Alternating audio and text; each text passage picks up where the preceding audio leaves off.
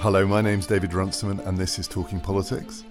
Today is the first of our guides that we're putting out over the holidays. They're slightly shorter than normal episodes, there will be two a week.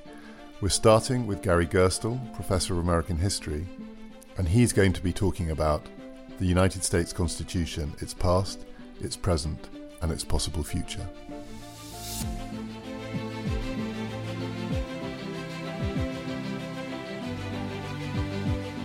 Talking Politics is brought to you in partnership with the London Review of Books. This Christmas, gift subscriptions to the LRB for yourself or somebody else start from just $19.99. Find our best offers and a reading list to accompany today's episode at lrb.co.uk forward slash talking.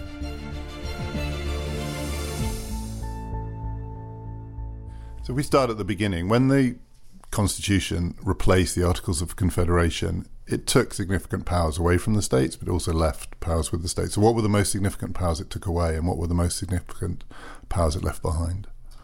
The most significant powers it took away were the power to mint and control the currency, the exclusive power to control the military, setting up a Supreme Court, so exclusive jurisdiction for federal courts at the national level interstate commerce, exclusive jurisdiction over that, a right to impose taxation, although not income taxation, which becomes an issue later on in the history. So, a series of those powers, which dramatically strengthened the central state because the Articles of Confederation was an ineffective mode of governance. It left too much power with the states, and the United States trying to fight Indians in the continent and rival imperial powers just did not have the wherewithal or the centralization or the money or the coordination to do it. So if the Articles of Confederation had survived, the new republic probably would have failed. So the Constitution was a necessary innovation. And before we do the powers it left behind, were those new powers primarily located in Congress? Was that the thought? Because the presidency is also a new office under this Constitution, but Congress gets most of those powers. Yes, the understanding is that those powers are best in Congress. A very important part of the Constitution is that the federal government only gets those powers enumerated in the Constitution, mean directly mentioned. And this reflects the ongoing fear of centralized state power. The greatest lesson that the American revolutionaries took from their revolution and war of independence was that tyranny resided in a centralized government, George III and Parliament and they were determined to set up a system that would not reproduce that. So even as they strengthened the central government, they were careful to hedge the powers of the central government in various directions, and hence the doctrine of enumeration and the first 10 amendments to the Constitution, the Bill of Rights, which are really part of the original Constitution ratified in 1791, says expressly in the 10th Amendment all powers unenumerated continue to reside with the states. And that left the states with still an enormous orbit of action. And that orbit of action, would it be fair to say that that's primarily social in the sense that many of the things that we associate with states to do with regulating people's lives still belongs in the states? Yes. Marriage, sexuality, issues of privacy, uh, morals legislation, whether you can fly kites, whether you can go to the theater, all these matters were left to the states in ways that empowered states to pretty much do what they wanted. So there's a built in contradiction to the Constitution where the central government is powerful but limited, and the state governments, on the other hand, are endowed with, in a sense, undefined power, which makes their power extraordinarily broad. And some of them were pretty intrusive in the early years of the Republic. Yes, yes. Legislation legitimating slavery was state law. States could set tests for religious eligibility for office. They could bar certain ethnic groups from owning land. They could intrude on people's lives in all kinds of ways, whether they could drink or not, when they could go shopping, how they had to observe the Sabbath. And state governments were extremely intrusive in terms of people's lives. So this is not often sufficiently understood. So it's not just that the Constitution divided powers between the central government and the states. It also gave to each level of governance a different theory of power. So you said that there were the first 10 amendments, which in a sense is part of the Constitution, the Bill of Rights, but it was fairly regularly amended in the early years. Was there an assumption, it's very hard to answer this sort of originalist question, was there an assumption among the people who drew up this Constitution that it would be regularly amended, that this was a the start of something? Given how long it's lasted, did they anticipate that if it was going to last that long, it would need a lot of amending? Well, there were 10 amendments, as you suggested, passed right away the, the Bill of Rights. But the understanding was that this was part of the foundational document. After that, the intention was not to amend this document much at all. The standard for amendment was set as being extraordinarily high. In order to amend the Constitution, you had to first get the support of two thirds of each House of Congress, and then you had to get three quarters of the state legislatures in the country to support the amendment if you think of that in relationship to Brexit, there's no Brexit with that standard of passage. And this was deliberately set very, very high so as to make this Constitution very, very difficult to amend. So the Bill of Rights is actually not a good indication of what's to come in the future because that is part of the compromise to secure the Constitution itself. And after that, the deal also effectively said we're not going to amend this Constitution except under extraordinary circumstances.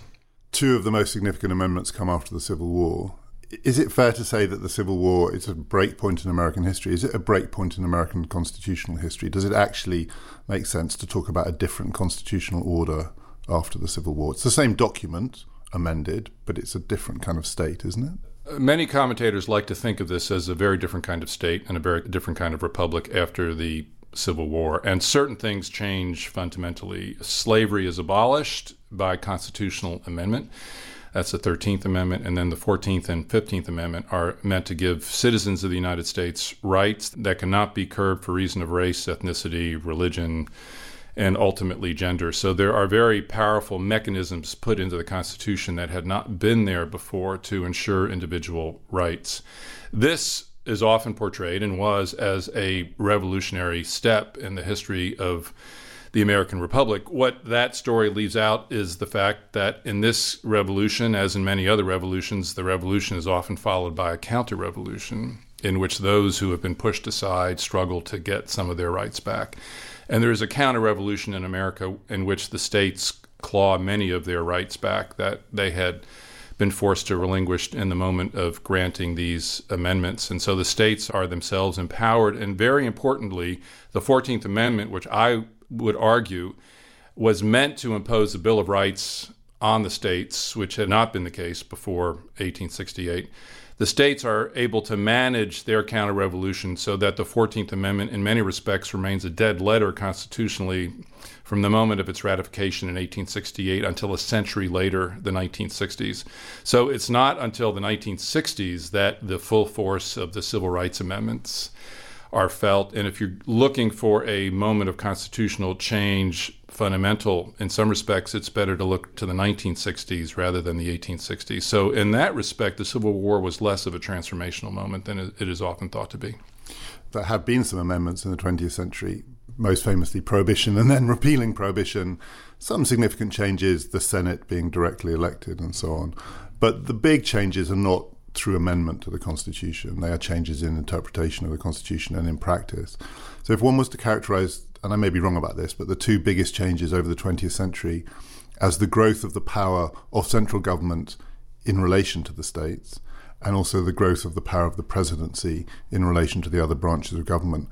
When and how was that possible under the terms of this Constitution? If you can't amend a Constitution, how do you change the powers given to various branches of government when the circumstances of society change so dramatically so as to require those changes.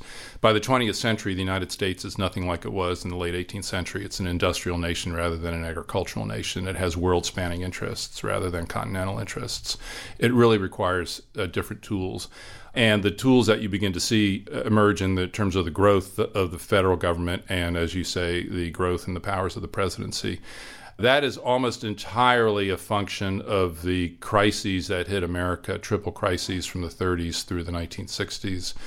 The Great Depression, the Second World War, uh, the Cold War change the exercise of power in America fundamentally. And this is at the point at which the federal government begins to eclipse the states in its importance. And it's also the period in which the presidency begins to eclipse Congress as the center of American power. What's interesting is that these changes were accomplished without constitutional amendment. And that's remarkable that through the era of the Great Depression, the Second World War, and the early Cold War, there is no constitutional amendment fundamentally recognizing the change in the locus of power that has gone on. So the question becomes how does a government grow like this without constitutional amendment in a polity that is dedicated to limiting federal power?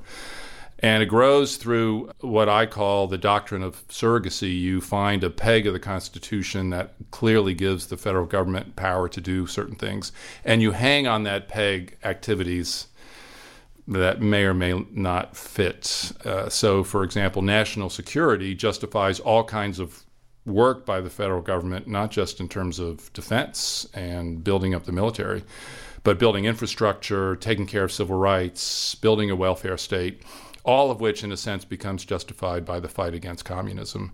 So it's really permanent war, which is what the Cold War was, or permanent near war, which is probably a better description of the Cold War, that secures the ascendancy of the federal government and secures the power of the presidency. And part of what war, near war, entails is that you need some individual figure able to act effectively and decisively in moments of crisis when the national security of the United States is being challenged. And that is what lies underneath what some historians have called the imperial presidency, empowering one man to act with decisiveness to protect the interests of the American people. And to what extent does that also depend on the Supreme Court allowing it?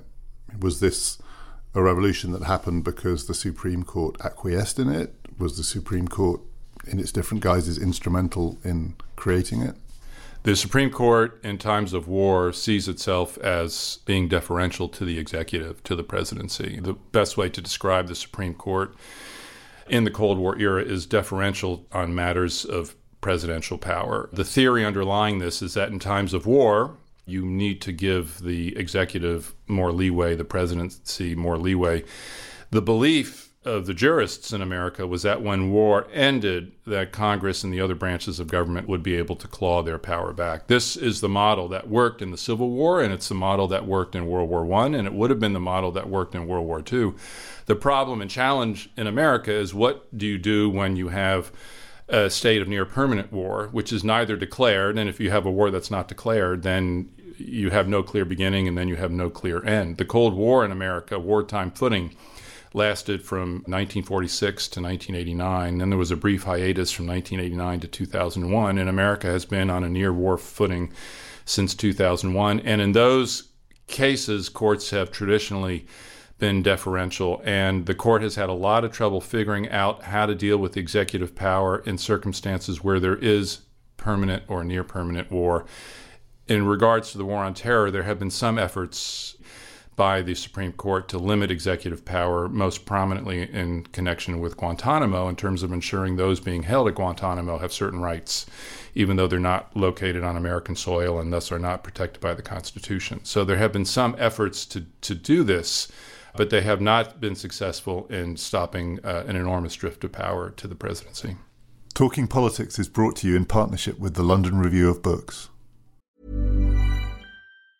Quality sleep is essential. That's why the Sleep Number Smart Bed is designed for your ever evolving sleep needs. Need a bed that's firmer or softer on either side? Helps you sleep at a comfortable temperature? Sleep Number Smart Beds let you individualize your comfort so you sleep better together. JD Power ranks Sleep Number number 1 in customer satisfaction with mattresses purchased in-store. And now, save 50% on the Sleep Number limited edition Smart Bed for a limited time. For JD Power 2023 award information, visit jdpower.com/awards. Only at a Sleep Number store or sleepnumber.com. You describe the 1960s as probably the revolutionary decade in the evolution of the Constitution, maybe more than the 1860s. And this is a new kind of society, as you said. Is this Constitution sensitive to shifts in public opinion? Does public opinion, when it moves, move the Constitution?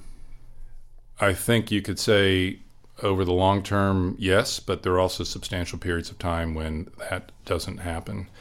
The Warren Court, which was the Supreme Court of the 1960s, acted radically and dramatically to impose a Bill of Rights on the states in the 1960s because that was the only way to guarantee African Americans their civil rights. In a sense, what the Warren Court did was to impose the Bill of Rights on the states.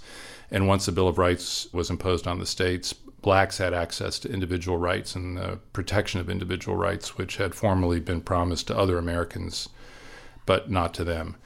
The Warren Court believed it was acting in consonance with public opinion and world opinion, that this was long overdue and, and that this had to happen and that America was modernizing, that this was the intent of the 14th Amendment.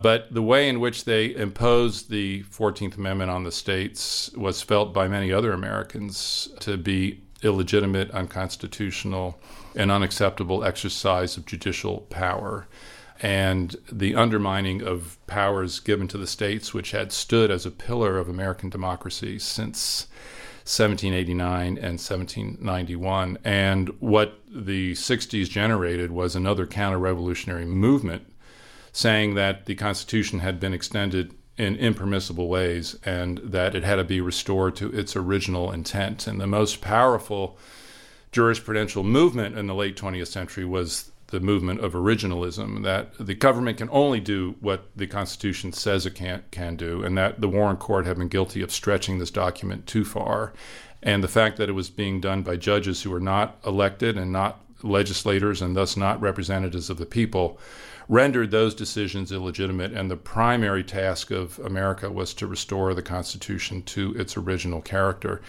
the liberals of the Warren Court subscribe to a different jurisprudence, that of the living Constitution. The only way to make an ancient Constitution work, ancient Constitution that for all intents and purposes can't be changed by amendment, the only way to make it work is to render it a living Constitution, which is that every generation has the obligation to update it and interpret it in ways that make sense for those who are living in that society. That is what guided the Warren Court. And the conservatives responded to that by saying, who are you to decide what's appropriate, the circumstances under which Americans should live? You can do anything you want, and you have reinterpreted the Constitution too radically. It's it's illegitimate. It's illegal. This arguably has been the greatest conflict in American politics uh, since this issue was joined under Ronald Reagan in the 1980s, and the deepest split arguably between Democrats and Republicans is over the proper use of federal power. With the Democrats saying the only way the Constitution can work in a society that is changing in terms of its population, in terms of its industry so radically, is to interpret the Constitution liberally in a living sense for every generation, and the conservatives in the Republican Party saying no, this is not the case. This document has to be interpreted according to original intent, according to what the founding fathers intended in the 1790s. And so the Republicans have insisted that th- the original intent was limited federal power, and the liberals have insisted that the living Constitution requires that the federal government be endowed with extraordinary powers.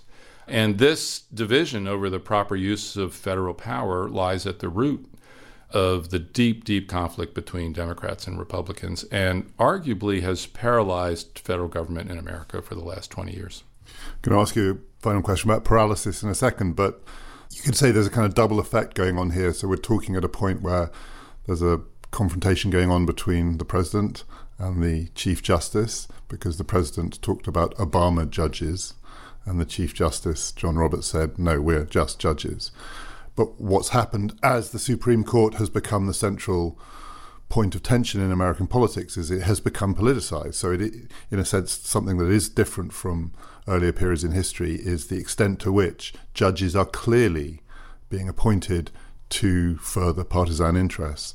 Is there a kind of vicious cycle going on here? As the court becomes the object of politics, politics works through the court, so it becomes more of a divisive object of politics when I say the government has become paralyzed, it's Congress that has become paralyzed. And so it is unable to address many of the core issues that face American society in the 21st century. And this has put much more burden on the courts and the court as the one functioning part of the federal government. And so, uh, onto its role of interpreting the Constitution has been layered the obligation to give society a blueprint that can make America work. And this has, as you said, increased the pressures to politicize the court as both sides understand the stakes of what's involved. If you control the court, you control the politics of America.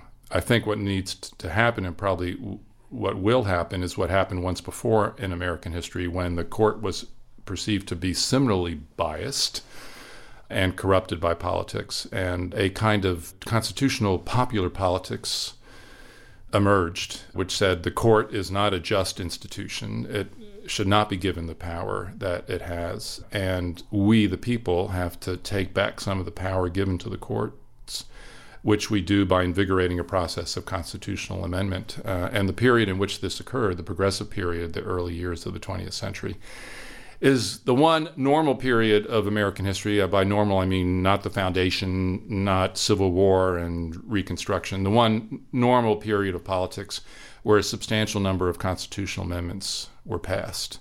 And I, I think for the health of American politics, there has to emerge a discourse that intends to diminish the power of the justices, either by finding a way to restore power to Congress or by amending the Constitution in ways that address some of the problems legislatively and in a popular manner in, in ways that have currently been left to the courts themselves. Is it a chicken and egg situation in that we wouldn't need to amend the Constitution if the polity wasn't so partisan, but precisely because it's so partisan, we're not going to get the agreement to amend the Constitution? Is American democracy stuck? I think American democracy is stuck, but because of the Constitution, it also has a history of getting stuck. Because the Constitution fragmented power between three branches of government, it fragmented power between the central government and the states. It made large scale change very difficult to effect through normal political times. And that is why American politics has often depended on social movements emerging outside of the formal political sphere to bring pressure to bear on the political institutions to bend in ways that seem necessary for the society to address the problems that it has. So I would say that this is not the notion of American politics being stuck is not unprecedented. And if we look at how past moments of paralysis have become unstuck, the energy for it has first emerged outside formal political channels in social movements and uprisings that are able to bring a kind of pressure on the political class to act in ways that they are otherwise incapable of doing. So I think something of that sort may be required in the next 10 or 15 years to render American politics unstuck and workable again. Or the other thing that unsticks it is war, as you yourself have just described. If you look through those periods, there was the, as you called it, the normal period at the beginning of the 20th century. All the other examples, what unstuck it was war. Yes, yes. And I think it's a good question to pose whether America requires war to solve the political problems that can't be solved in times of peace the New Deal of the 1930s and the and the progressive era of 1900 to 1915 are examples of periods of widespread reform in which war was not present.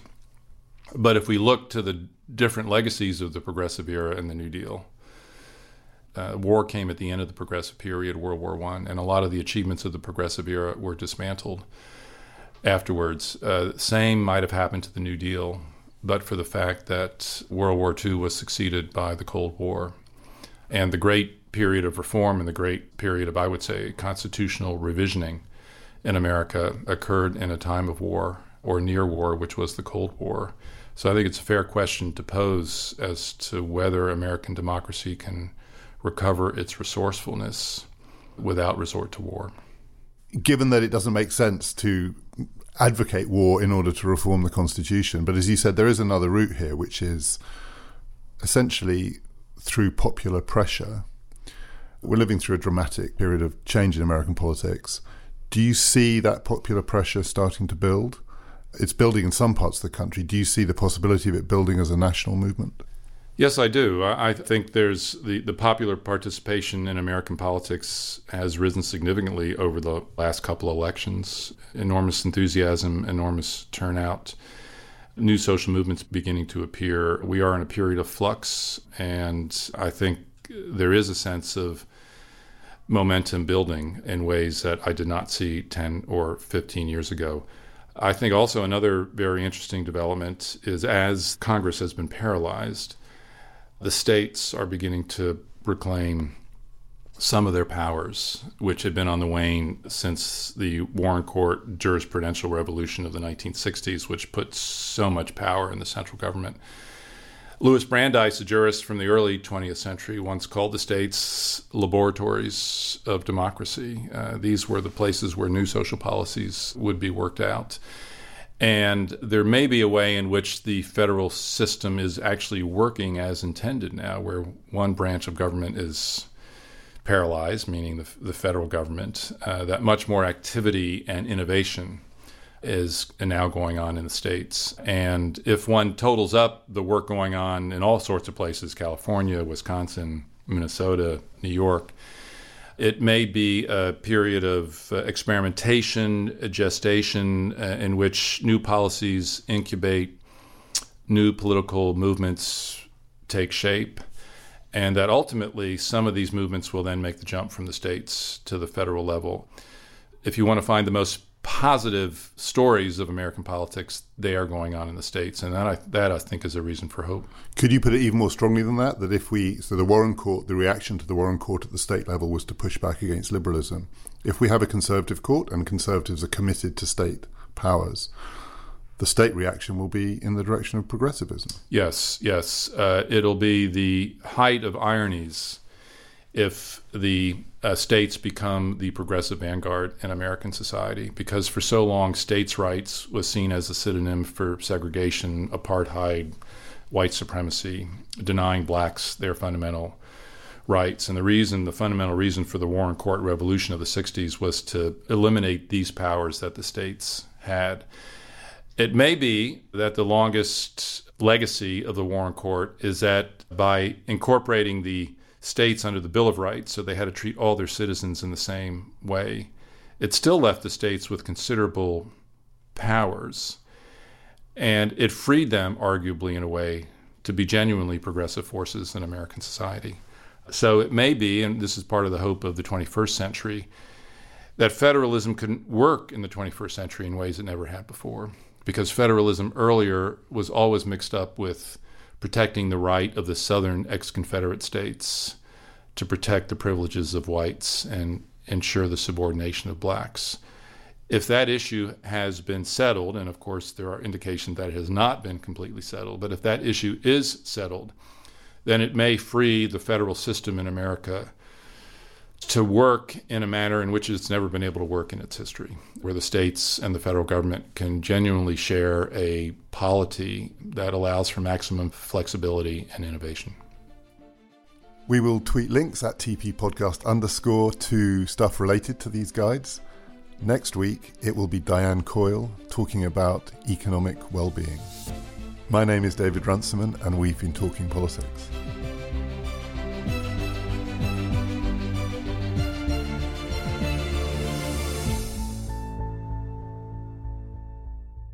So our new our new que- our new question is: What is your favourite pop or rock band? Rather than what did you have for breakfast? It listed some interesting answers. Uh, pop or rock band currently or ever. Ever. Yeah, no, all time. This is um, Helen was Johnny Cash. Oh, that's interesting. So all artists. Yeah, yeah, artist. Marvin Gaye. Good answer. It wouldn't mm-hmm. really. Oh, totally fit. Totally fits for me. That's like, yeah. I would. I was going to guess you. I have a funny story about that. I can tell you later. Oh, do. it's not really about Marvin Gaye, but it's about my forgotten password. Oh. Okay, I can see where that went. sexual healing. One, sexual healing. Let's get it on. You're just typing them all in. it turns out then your computer was seized by the FBI.